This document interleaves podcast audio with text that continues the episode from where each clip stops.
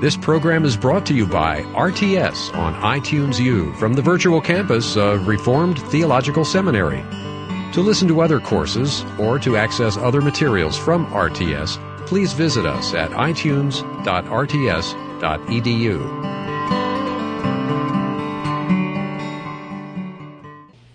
The days when Christians could view divorce as a problem for people outside the church ceased to exist a long time ago.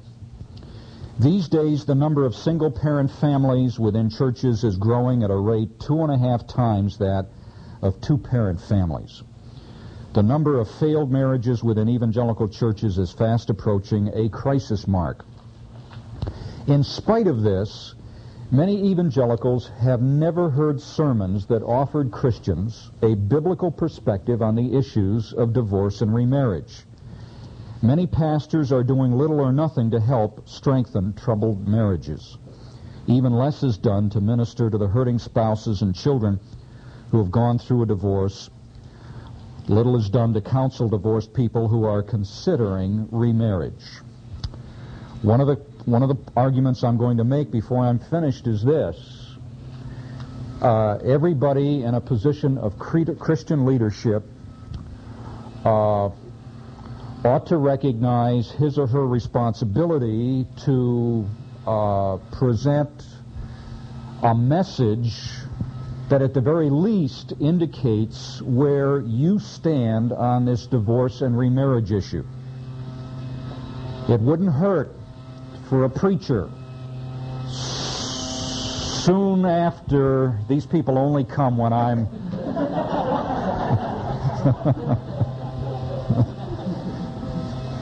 only come when I'm on tape. Yeah. Um, early in one's ministry in any church, I want to suggest, I think a preacher Maybe you don't want to devote a whole message to this, but a preacher ought to indicate the conditions under which he will marry, he will perform a marriage ceremony for divorced people. Now, on the Sunday you do that, there may be 50 or 60 people who get up and leave your church, all right? But it's got to be done. People need to know. I will be very frank. Uh, when I was in the ministry, I was a very young fellow and I wasn't a particularly well-trained young fellow at that. And I performed some marriages that I wish I hadn't performed. The people who would have gotten married anyway, but at least I wouldn't have had their blunder on my conscience. Uh, it is it is it is incumbent on Christian leaders to not only have a position, a stance on this, but to make that stance public. The emergence of divorce and remarriage as a problem within conservative churches is leading a lot of pastors and a lot of people within those churches to choose sides. It's kind of a split occurring. On the one hand, we have some people who are reacting against the crumbling morality of contemporary society, and they are imposing increasingly tight and absolute prohibitions regarding divorce and remarriage. Now, maybe, maybe as some people think, that's not bad.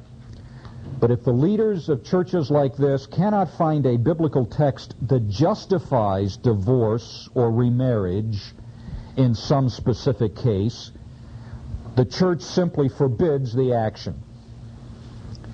Couples that divorce and or remarry contrary to the ruling of these church leaders realize very quickly the wisdom of leaving that fellowship and finding another fellowship. Please note, I'm not necessarily condemning or criticizing that practice. I'm simply drawing attention to the fact that there are people there uh, on the one side of of this issue who are putting up uh, a lot of very rigid uh, regulations and rules. But while some churches are dealing with these issues in a very rigid way, large numbers of Christians in different circles have virtually resigned themselves to expect fellow believers to be divorced on all kinds of less serious grounds. People like this would hardly ever dream of confronting their friends and saying, You are wrong in seeking a divorce. You are sinning against God and your family, and you need to repent. Now, I would suggest that we need a little more of this, uh, this last uh, attitude. Uh, there's nothing wrong with going up. You, they may cease to be your friend. All right. Well, if you do this, um, but perhaps your relationship would, would terminate anyway. It can often be difficult for pastors and elders to insist on biblical standards on divorce and remarriage in an age in which so many people think that anything can go, anything is permitted. It's a matter of great urgency that Christians think through what the Scripture teaches on the subjects of divorce and remarriage and formulate principles that will guide their thinking and their conduct on these matters. And then after a pastor has formulated his understanding of the biblical principles that apply, he should share them with the church on a regular basis. Uh, our sermon should provide help for troubled marriages, you know, with all the video stuff and all the books and all of the special lessons and all of the experienced lecturers out there who would be glad to come to your church and hold a weekend uh, uh, a weekend seminar for uh, married couples. There's no excuse for churches ignoring this problem. Preachers should carefully explain the situations within which uh, they will marry divorced people. Now, what I have on the board and I hope we can remember to get this to uh, the people who are listening to this by tape. I've indicated, first of all, at the top level, the four major options that people within Christendom, actually, this wouldn't be limited to Christendom, that people take on divorce these, these days. And I've identified these positions in a very ingenious way. I've called them A, B, C, and D. That just came to me one night in a vision. All right, now let's look at A and D, the two extreme positions. Way over here, the D position says, uh, is, a, is a view that says divorce is permissible for any reason whatsoever. Now, this position used to be confined pretty much to people who lived either outside the Christian church entirely or to people who were members of liberal denominations. Openness to this extreme D position on the part of any church or denomination is a sign of serious moral laxity within that fellowship. Believers within such fellowships ought to be concerned to deal with these problems. There's no excuse for any Christian organization taking uh, uh, an attitude like the D position. Now, position E says divorce is never permissible, whatever the reason. Now, you might wonder whether anybody since 18th century New England has advocated the A position in the United States, but it was recently uh, uh, the position of a book written by Gordon Wenham. He, his is the only name that I've written on the board. His co-author was William A. Heth, H-E-T-H. Wenham and Heth. This their book was titled um, Jesus and Divorce and was published by Thomas Nelson and Sons back in 1985. It was their argument that uh, divorce is never justifiable, and uh, that may that that extreme view may come as a shock to some of you who are familiar with some of these other texts that we will be looking at in a few moments. Back in 1980, Christianity Today took a poll of American uh, Christians, I guess. I don't. I, I forget the target. No, I guess the, the, the poll was simply a Gallup poll taken of all Americans, maybe, uh, and of American clergy. And of the clergy uh, surveyed by the poll, only 10% aligned themselves with this position. Now remember, that was 12 years ago uh, and many of those people may have retired. So that the my guess would be that the percentage defending position A would be much less today. Interestingly, back in 1980, the same percentage of the general public aligned themselves with position A. That surprised me.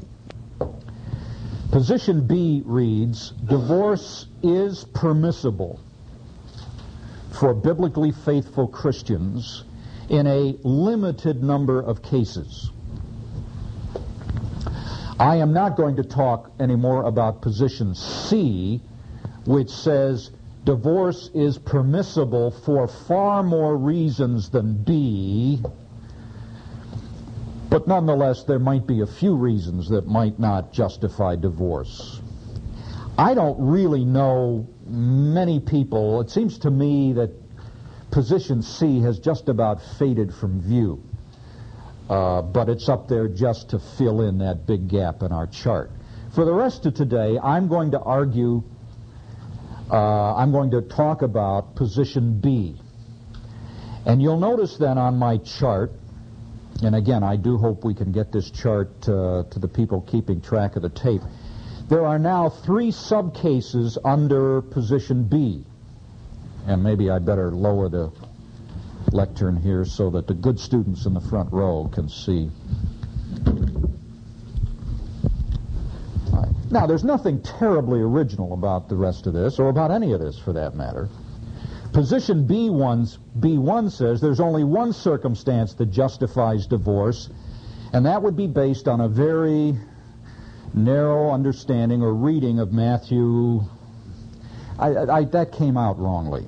That would be viewed. That would be based on an, an approach that would take Matthew 5 verses 31 and 32 as the definitive and limiting text in this matter.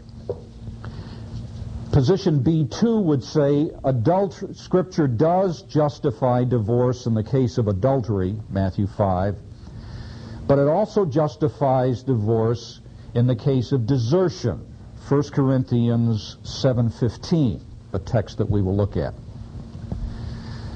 So here we have one circumstance and one circumstance only, adultery. Here we have two circumstances and two circumstances only, adultery and desertion. But then position B3 says there may be a small number of extreme circumstances that also justify divorce and that can also be justified on biblical grounds in addition to adultery and desertion. Okay? You got that? Many biblically faithful Christians find themselves convinced that these two exceptions, adultery, we'll continue to use that translation even though I'm going to correct it a little later on, adultery and desertion, are insufficient to cover the agonizingly complex problems of men and women in their churches. Hence, and here I'm trying to give you a, a, a clearer understanding of the B3 position, there's been an attempt on the part of such people to justify a small, limited, but clearly justifiable number of other circumstances that would provide warrant for divorce. Here is a short list of um, actions, circumstances that people in the B3 position have identified as uh, justifications for divorce. Philandering. I don't know what the difference between philandering and adultery is. Maybe alcoholism, along with the unfortunate things that go with alcoholism. Violence. Violence. Cruelty. I mean, if lots of you know marriages that are riddled, riddled with violence and cruelty, sociopathic behavior, uh, psychotic or serious neurotic conditions. Mean, what do you do if you marry someone and you discover that they are psychotic, for example? Homosexuality. Although that would certainly seem to be covered under marital unfaithfulness. Impotence sociopathic behavior, abandonment, extended imprisonment. Uh, that might be uh, a, a, subcase of desertion. The difference between desertion and imprisonment is that in the case of imprisonment, the desertion is not voluntary. right? Incest or abortion without the consent of the husband. Now listen, that's serious stuff, in spite of what the feminists in this country are saying. For a wife to proceed uh, to abort a baby without the consent of one's husband, this is serious business. Now, Sam Michalowski argues, and this is in the Encyclopedia of Biblical and Christian Ethics, Sam Michalowski argues that there is no warrant in Scripture to submit to such evils. In some cases, spiritual heroism on the part of a suffering spouse may be redemptive. May be redemptive in the sense that it might eventually lead uh, the sinning spouse to repentance. But where redemptive steps prove fruitless, most Christians understand the Scriptures to allow merciful escape from such evils. And I uh, must confess that um, there is a kind of prima facie obligation to sympathize with spouses who suffer in horrible cases like that. Perhaps some of us know advocates of positions 1 and 2, B1 and B2, who maintain, for example, that a Christian wife has no right to a divorce even if a deranged husband threatens her life or abuses the children or engages in similar acts. This husband may be psychotic. He may be on drugs. He may be an alcoholic. He may regularly abuse the wife. Uh, he may abu- he may be threatening threatening the children in a sexual way. Uh, surely, some people would say, uh, Christian leaders are remiss if they somehow imply to spouses in cases like that that they have a biblical obligation to keep that marriage together. Such an attitude displays an insensitivity to the threatened or injured parties that certainly looks inconsistent with biblical values. All right, but now we have a problem, see? Listen to my look at my problem. As I've said, when you take a look at evils such as those we described, there certainly is a prima facie right to leave that kind of harmful situation. But how do we reconcile that prima facie right with these clear texts of Scripture? Matthew 5:31 again.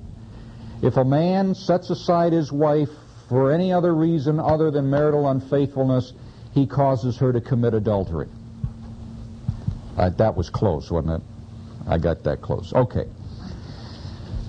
The problem, of course, then is that Scripture does seem to limit divorce to cases of sexual immorality alone, B1, or to the additional ground of divert desertion, B2. Clearly, some have said, there is need to examine the biblical grounds for divorce more thoroughly. So in the pursuit of that objective, the rest of my discussion will explore a biblically faithful answer to the following questions. And listen to me here. You can't really do justice to this business until you provide people with an answer to all of these questions. Question one, what is the biblical view of marriage? Question two, what does God think of divorce?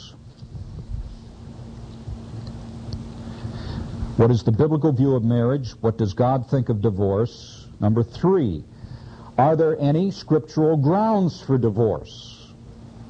And if so, what are they? The next question, and whether you get the exact wording or not, can a biblical case be made for divorce in other extreme circumstances other than sexual immorality and desertion. And then what do you do about the remarriage of divorced people? What do you do about the remarriage of divorced people? Question one then, what is the biblical view of marriage? The necessary starting point for any reflection about divorce should be a proper Christian understanding of marriage. Couples who marry without comprehending what marriage should be can hardly be expected to see why divorce is portrayed the way it is in Scripture. Many people, perhaps most people in American society today, hold a view of marriage that can best be described as utilitarian or pragmatic. I had a newspaper article here. Oh, here it is. I knew it was somewhere.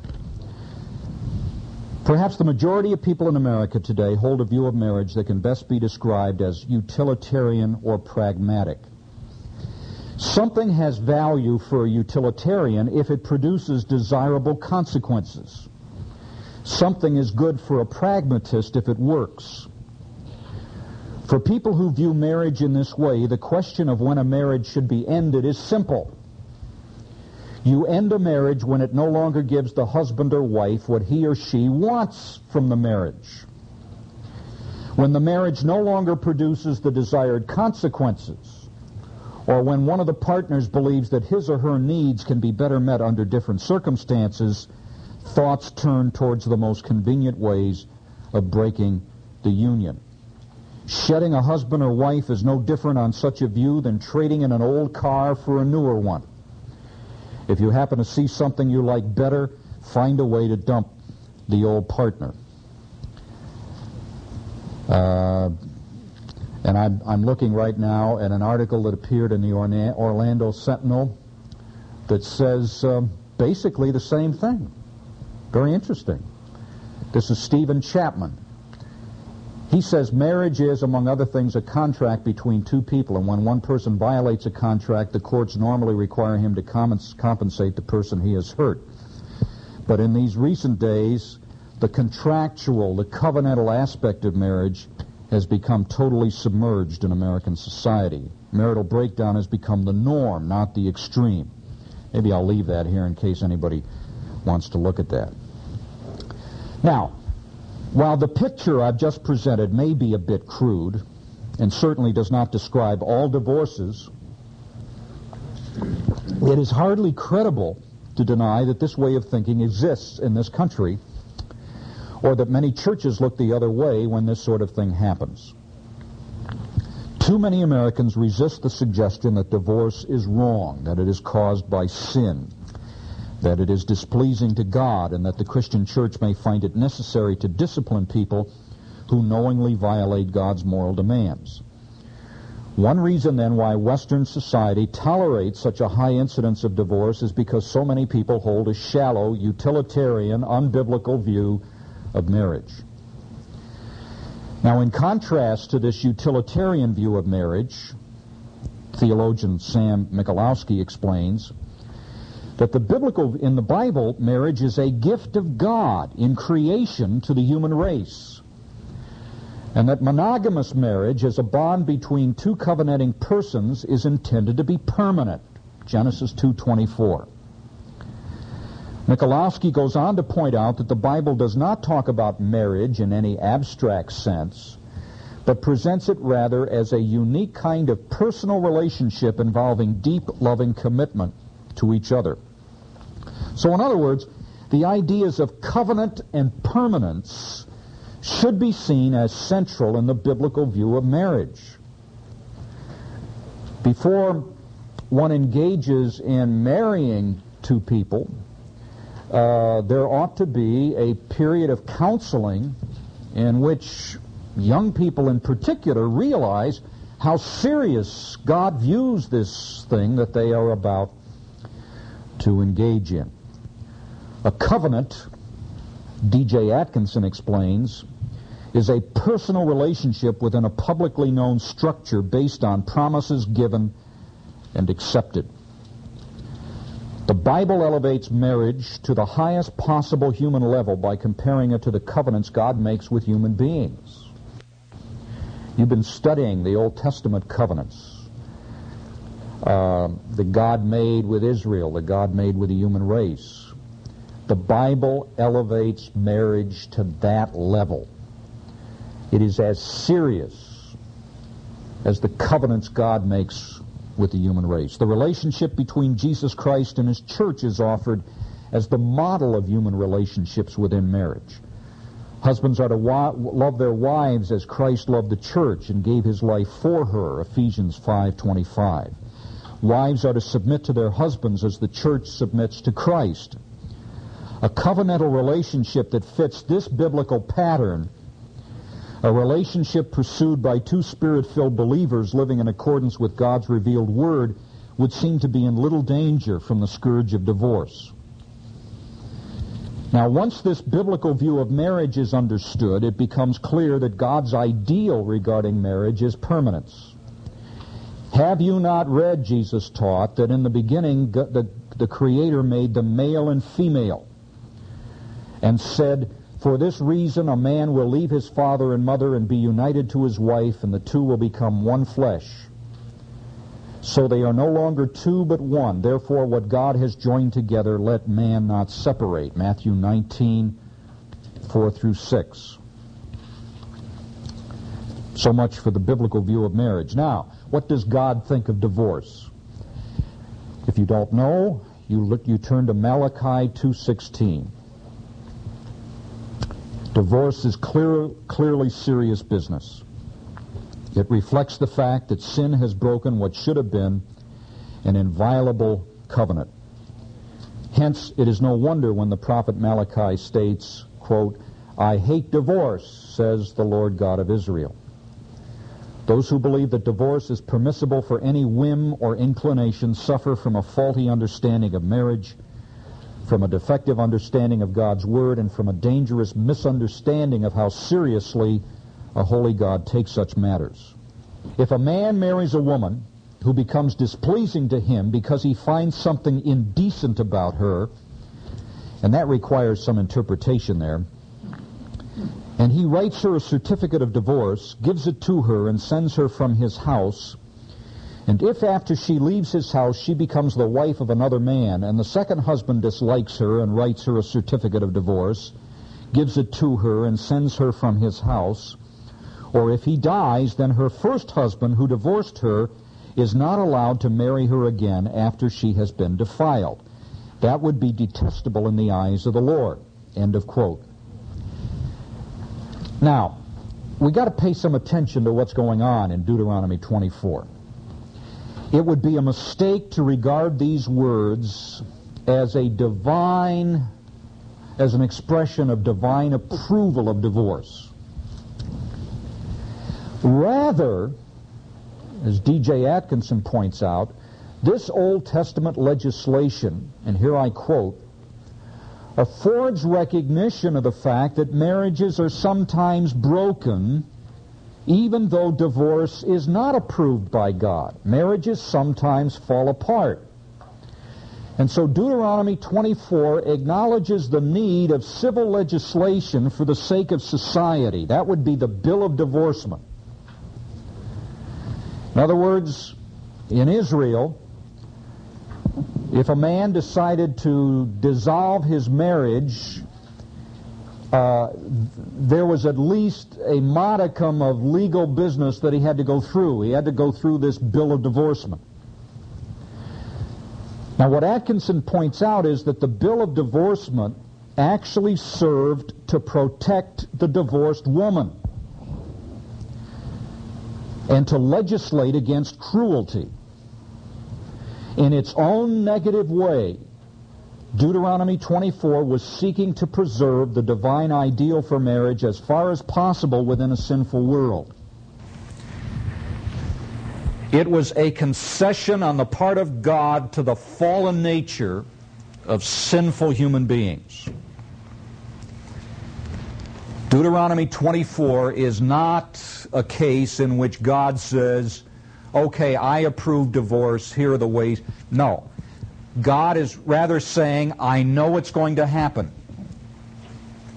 And since it is going to happen because of sinful, um, because of your sinful human nature, you must at least take these steps to protect the wife. Okay? Now, when we come to the New Testament, the debate over the biblical grounds for divorce centers around the two passages two passages of Scripture. I, I put Matthew 5, 31, 32 up here, but I guess we better turn our attention now to Matthew 19, uh, verses 8 and 9. Here's what Matthew 19 says. Moses permitted you to divorce your wives because your hearts were hard. This is Jesus talking. The reason why Deuteronomy 24 is there is because your hearts are hard. But it was not this way from the beginning. I tell you that anyone who divorces his wife except for marital unfaithfulness and marries another woman commits adultery. Now, the Greek word that is translated marital unfaithfulness is porneia. We get lots of English words from that pornography. But this is the word that's used. Keep that in mind because in a few minutes we will return to this issue and try to understand more clearly what the significance of porneia is. What's important here is this under no circumstances does Jesus command the wronged party in Matthew 19 to seek advice. He simply states that the divorce is permissible.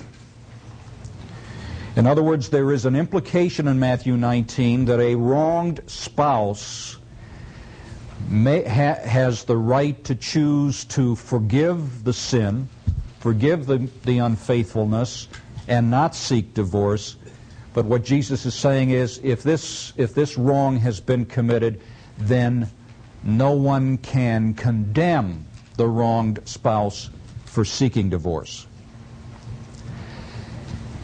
The only other text in the, in the New Testament that comes even close to justifying divorce is 1 Corinthians 7:15, which we've already looked at. In 7.15, 1 Corinthians, Paul says, as we've noted, uh, he refers to a case where an unbelieving spouse deserts the believer. In that case, Paul says, let the deserting spouse go. And he then adds that in such circumstances, the believer is no longer bound, which most commentators correctly understand to mean that the deserted spouse is free to divorce. And that's it. That's all the New Testament has to say explicitly that's all the New Testament provides by way of explicit grounds for divorce. And of course, some people would dispute the Corinthians text. And Gordon Wenham and William Heth dispute the Matthew text.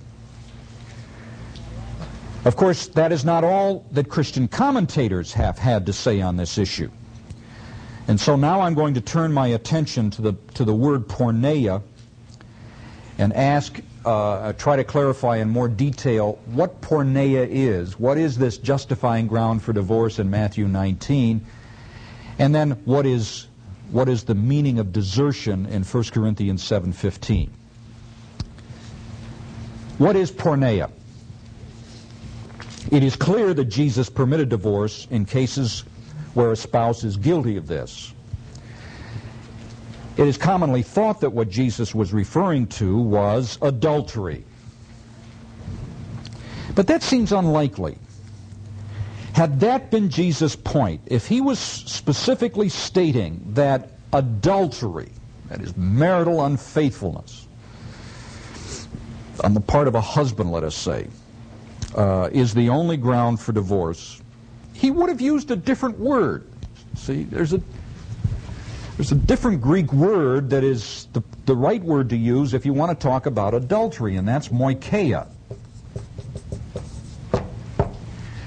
Jesus didn't use moi, moicheia, he used porneia. It seems reasonable to conclude then that porneia is a more general term that refers to sexual immorality in general and that within this general classification, it may refer to a number of specific sins depending on its context. And I take that last quote from the uh, 1991 minutes of the General Assembly of the PCA Church in America. Now, let me illustrate what I'm talking about here. Think of a, let's draw a big circle. And let's let this circle represent the whole class of acts that would be covered by the word porneia, sexual immorality.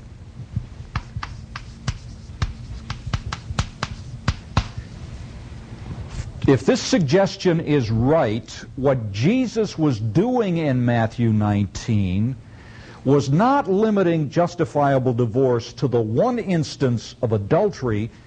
He was limiting justifiable divorce to a broader number of cases, all of which are more specific instances of sexual immorality. Adultery would be only one of those subcases. All right? So what we have is a big circle, and then we can draw a lot of smaller circles, and adultery would be one of them. But there would be other instances of porneia which would also justify divorce. Those other instances might include prostitution. That's sexual immorality. Incest homosexuality, unchastity.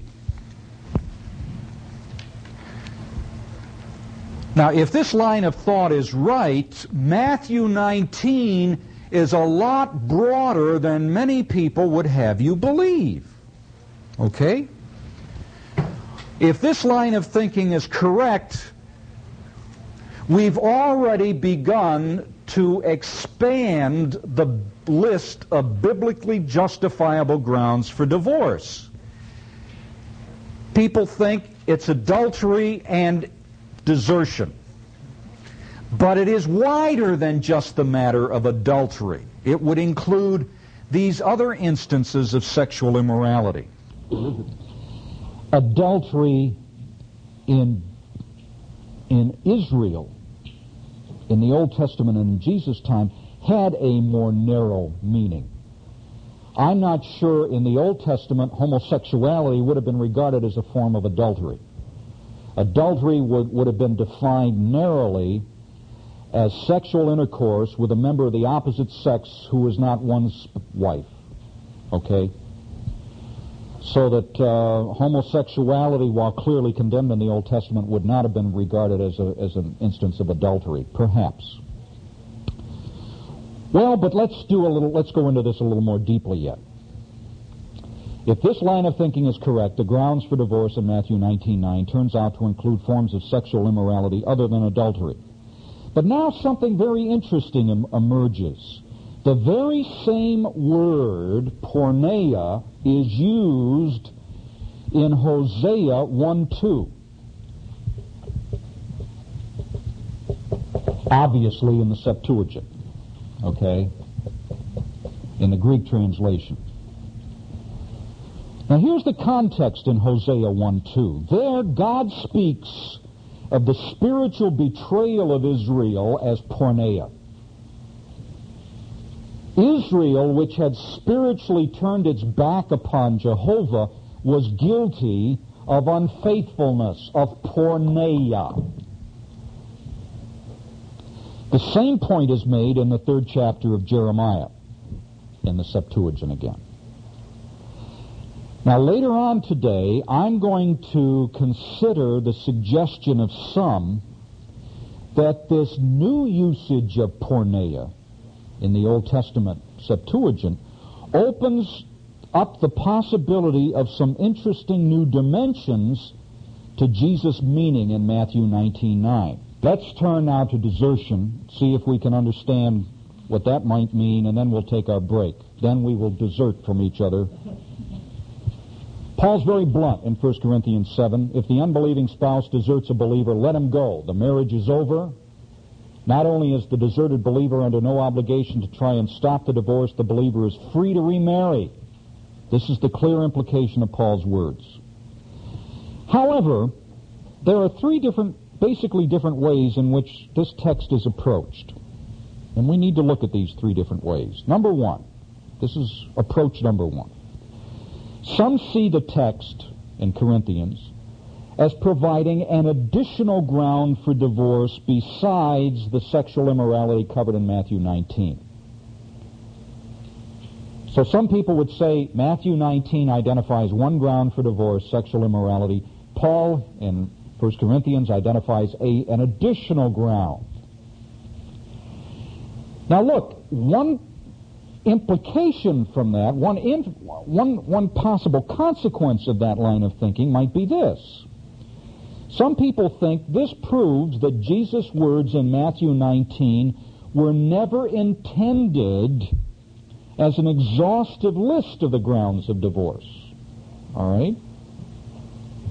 Now, I'm not suggesting this. In fact, I don't think I would agree with this, but some people would say once you recognize that there's a second legitimate grounds for divorce, in this case desertion, then clearly Jesus was never intending to give us such an exclusive list. Jesus was identifying one ground for divorce, but the door was open for other legitimate grounds. You see how that line of thinking can get started. And some of us would be a little uncomfortable once we start down that path. Okay, but I said there were three approaches to 1 Corinthians 7. Approach number two. Others maintain that since porneia carries the broader meaning of spiritual betrayal, remember that Hosea 1 verse 2 situation, because porneia does carry the broader meaning of spiritual betrayal, the desertion mentioned in 1 Corinthians 7 may be viewed as, an, as a subinstance of porneia, understood in this broader sense. Right?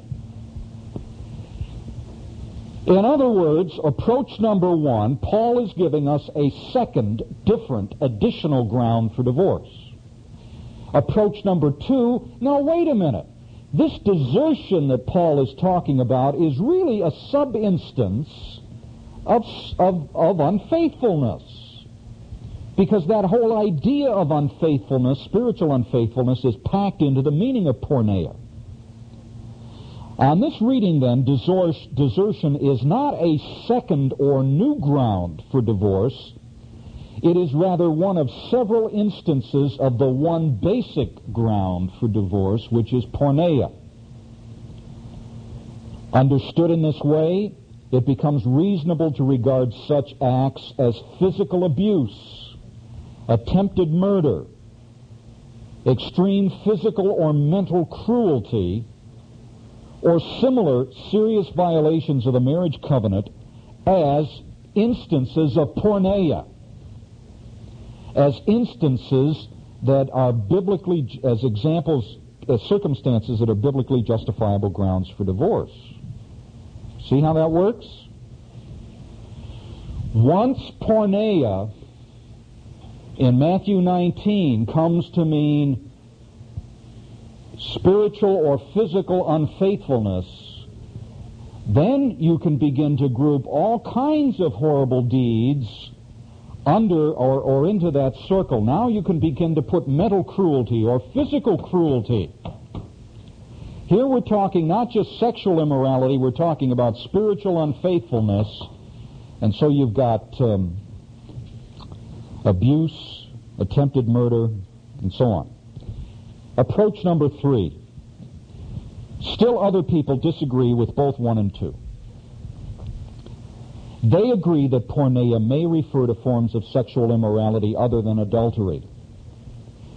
But whatever the full extent of porneia may be, they insist that it must be limited to acts that break the one flesh union between husband and wife. Now remember, I told you a few minutes ago that I would be looking at an attempt to place restraints on those who might want to expand the meaning of porneia. Expand it to the extent that it becomes a kind of very elastic uh, balloon under which all, into which all kinds of things can be stuffed. Now, for these, for this third group of people, what makes porneia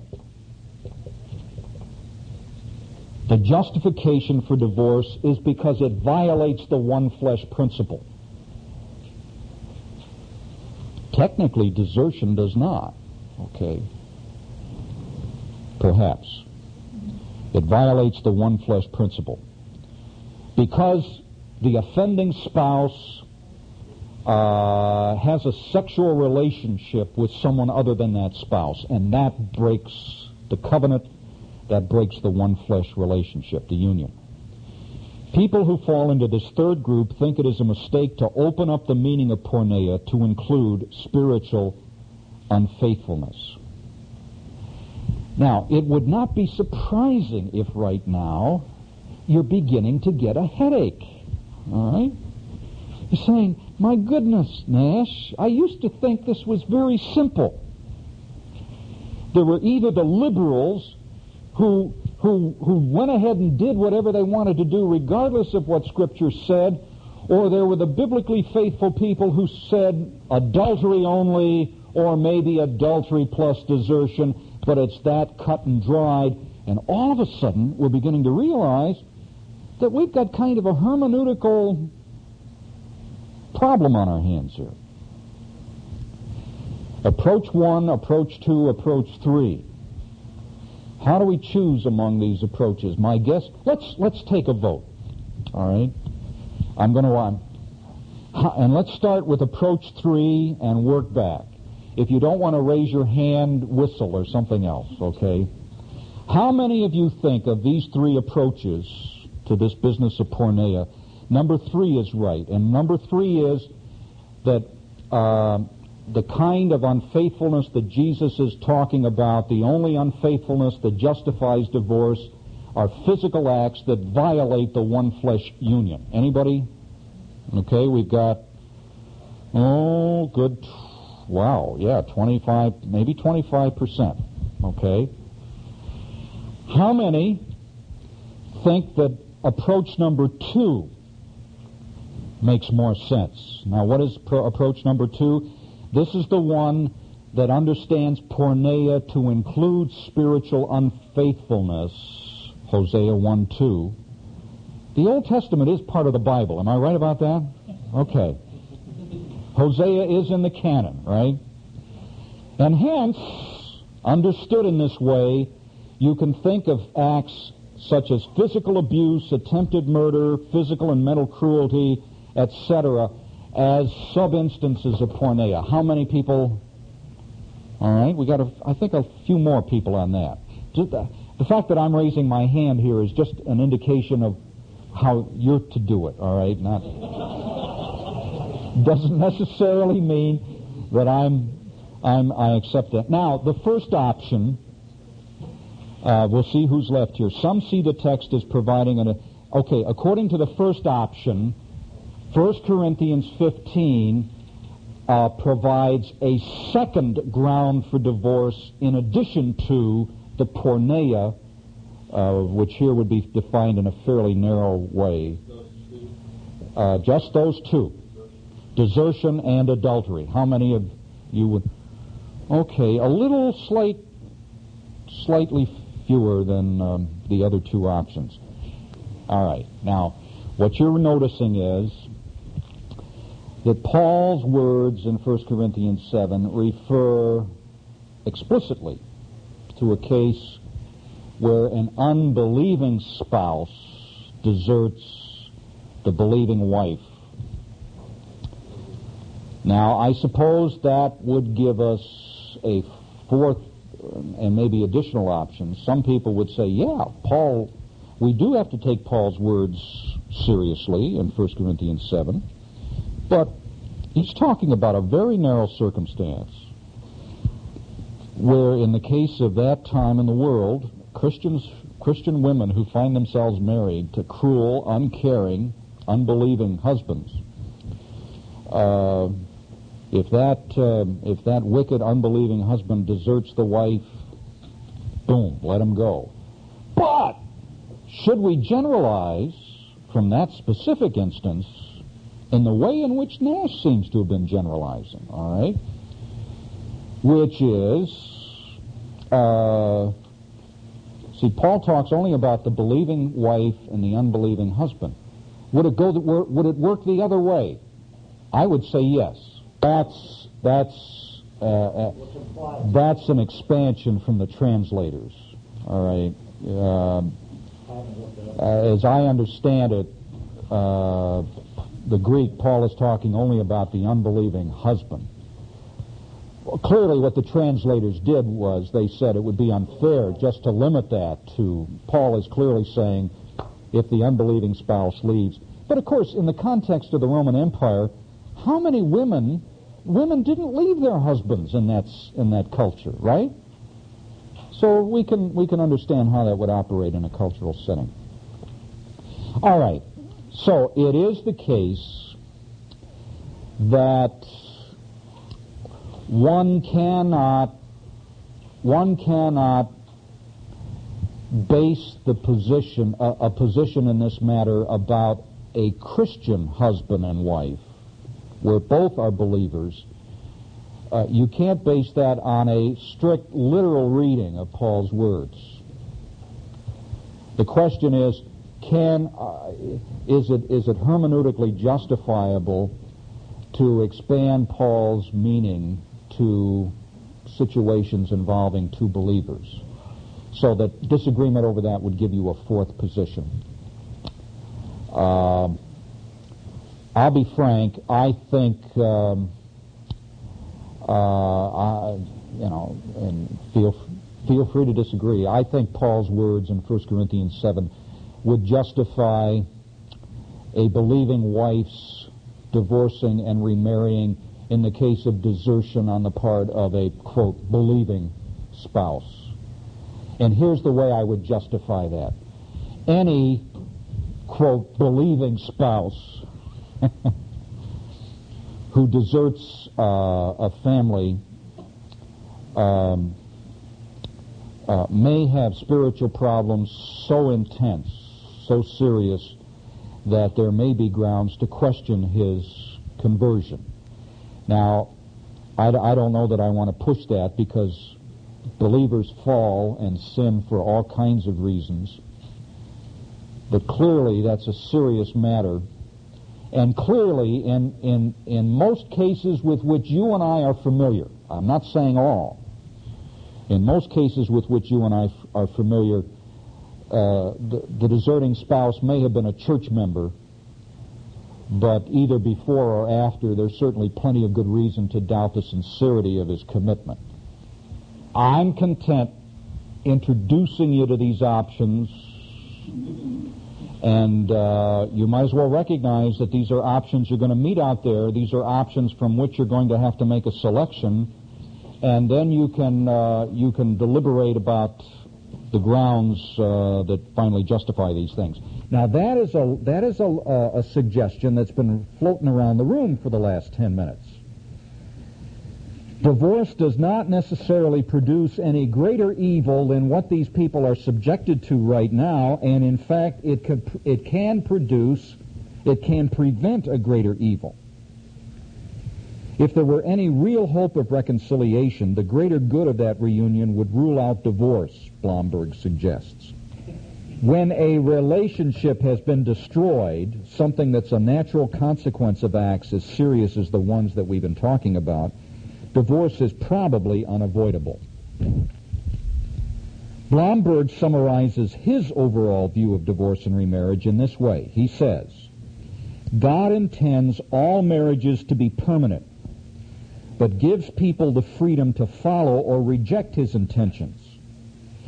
God permits divorce for adultery or desertion because these sins so undermine the foundation of a marriage that greater pain or evil may result if legal dissolution does not occur.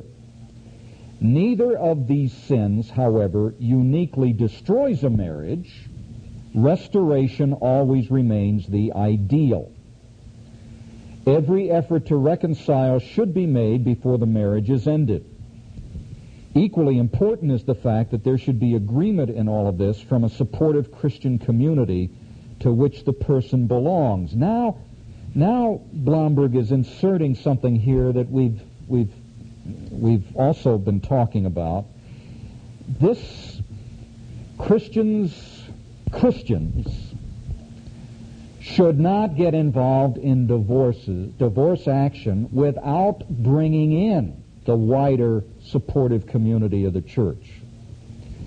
The fact that so many church communities are incapable of being any help in this situation is, of course, a mark of shame for our churches. But, but ideally, hopefully, um, one can go to a church, an abused wife, for example, can say, look, I'm being abused. At that point, uh, the church will step in. There will be counseling. There may be excommunication. All right, now, Blomberg's admittedly controversial approach finds wider ramifications in Matthew 19 and 1 Corinthians 7 than many Christians are willing to accept. Blomberg believes that these two texts right here, and we really need the Matthew 19 text and the 1 Corinthians 7 text, these two texts leave the door open, in his view, for divorce as a last resort in certain other situations where it may also be the lesser of evils. In other words, Blomberg is moving towards this third B3 position where there are other legitimate grounds for divorce other than desertion and uh, sexual immorality. And those would be cases where the continuation of the relationship would bring about more evil than good. Divorce is the lesser of the two evils. But even under this somewhat extended set of conditions, Blomberg adds, divorce should never be considered unless all other approaches to healing a broken relationship have been exhausted. Now, this is where some of you express discomfort about this, all right? We've, we've now pointed you to a guy who thinks that there are legitimate grounds for divorce other than adult uh, uh, uh, sexual immorality and desertion because in these extreme cases, divorce would be the lesser of two evils. What would help is if Christians who do differ in these ways would seek to understand the reasons that people holding a different viewpoint is to understand the reasons that people holding a different viewpoint appeal to in their search for a biblical and compassionate position. Now, what about remarriage? Does this, you know, more likely people in Christian service are going to have more personal dealings with people who divorce people who come to them seeking remarriage then you will before you know it. You know, the, these divorces may be filed before anybody has talked to you. They, the, these people won't come seeking your counsel until they found somebody that they would like to get married to. This whole business of remarriage. Now here's, here's an observation from Blomberg. See if you agree with it. He says divorce in biblical times virtually always carried with it the, re- the right to remarry. In other words, if the, just, if the divorce was justified, then the right to remarry accompanied it. No New Testament text rescinds this permission. Neither partner of a divorced couple in which both have remained celibate should consider marrying a new spouse unless serious and, st- and, sustained attempts to reconciliation, either before or after the divorce, have proved fruitless. Those who are already. All right, now let, let, let me stop right there. A minute or two ago, we saw how Blomberg seemed to be opening up the doors a little too widely, perhaps. Now, what he's saying is uh, divorced couples, uh, divorced people should remain celibate. Celibate until every effort at reconciliation, either before or after the marriage, has failed. Now, in some cases, it will be obvious that efforts at reconciliation are doomed, are hopeless from the very start. Obviously, if we're dealing with uh, an alcoholic, someone on drugs. We're dealing with a homosexual. We're dealing with ab- abuse. Um, the hope at reconciliation, there, there, there isn't, there, there would not appear to be a great deal of hope for reconciliation. But Blomberg is saying, don't think about remarriage until all hope for reconciliation is doomed. Wouldn't be a bad principle for a preacher to operate with. Then he says those who are already remarried, what about people who go, divorced people who run off and get remarried without any consideration of these warnings and these restraints? Those who are already remarried or sexually involved should earnestly repent of any unconfessed sin and commit themselves to faithfulness to making their present marriage honor Christ. In other words, if a preacher comes along and um, you're you're looking at a situation where people have ignored biblical ethical principles in this business of remarriage, uh, what you try to do is lead people to repent of their sins, recognize their sins, and then commit themselves to making this present marriage as Christ honoring as possible. Now let's put that on the table. That's Blomberg. Is that how you'd operate? You get the picture. You've got, let's say you've got a couple, both divorced. Maybe they divorced their first spouses because they wanted to get together. All right. There was, we're talking adultery from A to Z on this. And now these people are standing in front of you. Um, what Blomberg is suggesting is uh, you, as a spiritual leader, you don't compound the problems that may have existed in the past by getting these people to divorce again, right? What you do is you you try to provide spiritual counsel and leadership where these people recognize what they have done before God, how they have wronged other people, and how they must repent of their prior acts. And then you try to build them up in their faith and in their marriage. You try to pick them up where they are now. Blomberg's assumption that the right to remarry is presupposed in the New Testament discussions of divorce is not shared by a lot of people. Now, he's certainly correct that the right to remarry was taken for granted in Jewish culture, right? Deuteronomy 24. The question is whether it is right to think that this condition in the culture of the day is presupposed by Jesus and Paul. If if Jewish culture per- contains the right to remarry, do Jesus and Paul simply accept that assumption? Those who agree with Blomberg, as well as those who don't agree, might find it easier to be tolerant of those with whom they disagree if they recognize that any conclusion on this matter involves some extrapolation from the specific statements in Scripture. In other words, no matter what position we hold on this remarriage matter, you're going to be adding something or you're going to be drawing inferences that aren't aren't drawn from specific statements in Scripture.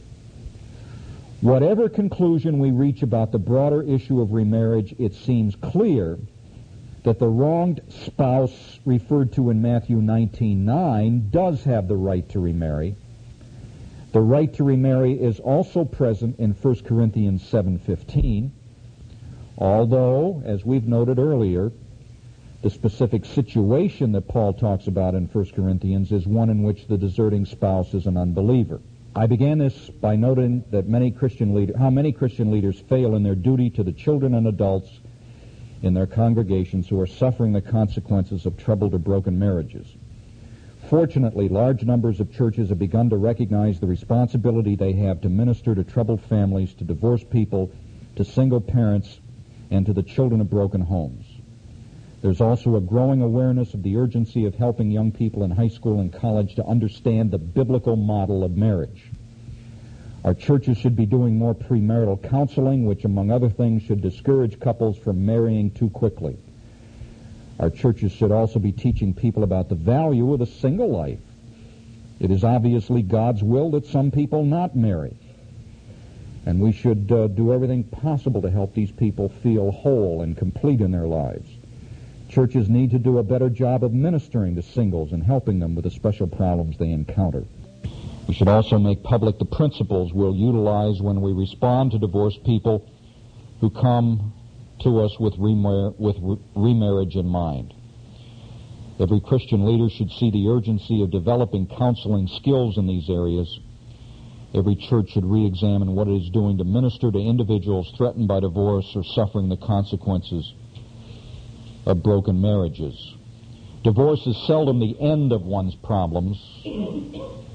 The often traumatic breakup of a marriage covenant is followed by many new, often unanticipated difficulties it presents church leaders and compassionate church members with an unparalleled opportunity to befriend, help, and minister to people in need.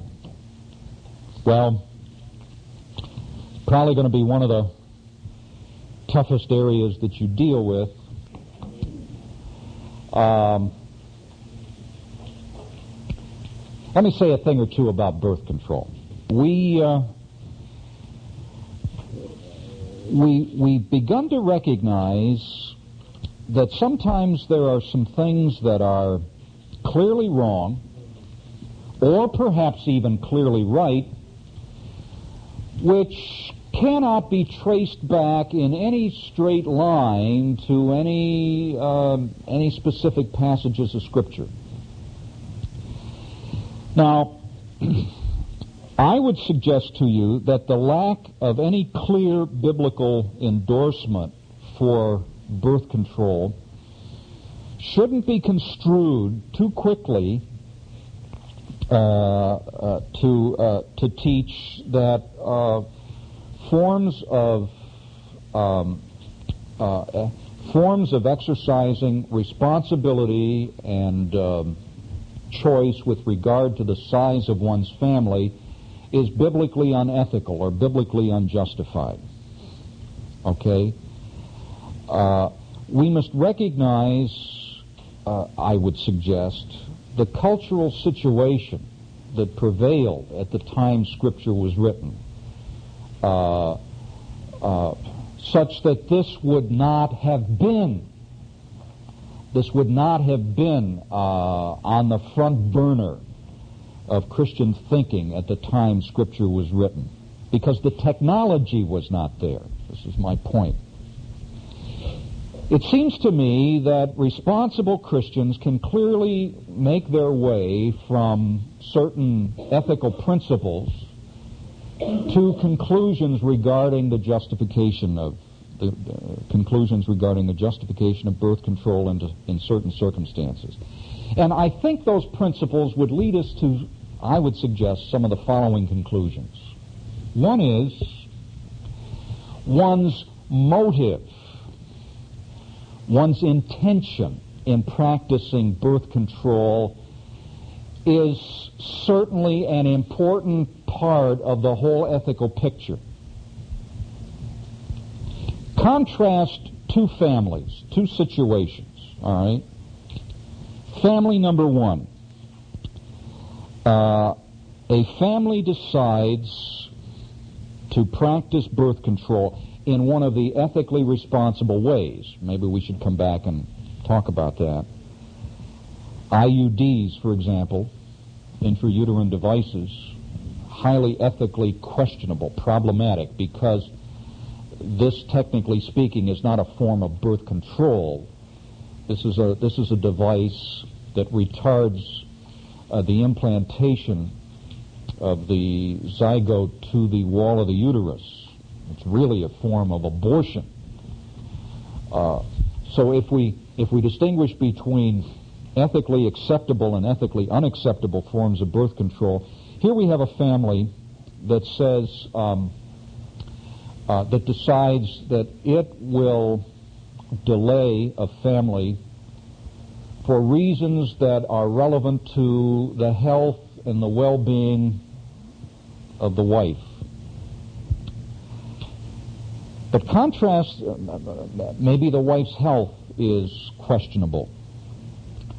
Uh, but contrast that with a, a, different situation in which a yuppie couple uh, decides for purely selfish reasons that they don't want their lives complicated by a brat or two running around uh, the house. Now, clearly, I've free, I've form, formulated this in, in two radically different ways, but I do want to focus on the role that intention and motive plays in this. If birth control is not a biblically condemned action, and I would suggest that it is not, then we then we have to pay more attention to the reasons why families uh, choose to space their children or limit the number of children. Um, I would also say this, and I want you to write this down because I don't care how many things I've said this semester that you disagree with. What I am about to say in the next sentence is absolutely irrefutable. All right? Here it is. Pregnancy is always harder on the woman than it is on the man. There it is. I've come right out and I've said it. Do I get an amen for that? Pregnancy is always harder on the woman than it is on the man. And uh, I think it is it is easier for a man to take a more casual attitude towards this. Um, now, we we trust the Lord. All right, we are Calvinists. We believe in the sovereign will of God. But keep this in mind: no informed Calvinist is a fatalist we believe that God works out His will, but God's will is never achieved apart from the means end continuum. In other words, over the course of a life, any fertile uh, couple can produce 18 to 20 kids, all right? It, it's possible. Um, do you want to do that to your wife, if you're a husband, for example. Uh, certainly one can leave this matter uh, to the Lord, but it seems to me that one of the ways in which the Lord works out His will is through our own wise, careful adoption of the best means to certain ends. I guess what I'm I guess what I'm suggesting here is that uh, the scriptural case vis-a-vis birth control um, does not make this uh, in itself an unethically um, acceptable act. Certainly, the motives that some people use to justify certain forms of birth control can get them into questionable behavior. The means of birth control can lead to questionably ethical behavior. I've mentioned the IUD device. Uh, I think responsible parents, uh, uh, couples, will study the literature and see what effect other forms of birth control may have vis-a-vis uh, birth defects uh, Jeff, uh, John Davis mentioned some troubling statistics regarding spermicides and strongly counsels couples not to use spermicides, uh, say, within two months of um, uh, planning a pregnancy. There does seem to be some uh, implication of that technique uh, to birth defects. Well, um, when all is said and done, it's also a very private matter, but I, I, I, I would urge you, uh, and, and, let me say one other thing. The, the whole case of Onan's sin in the Old Testament. Uh, there is a disagreement among responsible Christians as to the reason why God slew Onan. Uh, uh, and, and some choose to focus their attention on uh, his particular act. Others think the reason why God punished Onan is because he disobeyed the Lord uh, with regard to the matter of uh, carrying on the progeny of his deceased brother. That was the sin of Onan, not the particular mechanism or the act in which he engaged, which could then lead to all kinds of conclusions about other matters. The sin of Onan, the sin for which he was punished, was his refusal to carry out his levirate obligation in bearing up progeny uh, through his uh, uh, dead brother's uh, wife. So, again, we have a highly controversial, highly debatable issue from which I'm not sure specific conclusions can be drawn. We've spent a long time together. We've talked a lot about a, about a lot of issues. We trust that many of these things will um, provide a foundation for situations in the future where we'll be called on to give the best possible advice to people or give the best possible answer to people who are confused. We're all weary. It's been a long semester. If you think you're weary now, wait till you finish the final exam. All right, let's go. We'll call it a day. The course is over.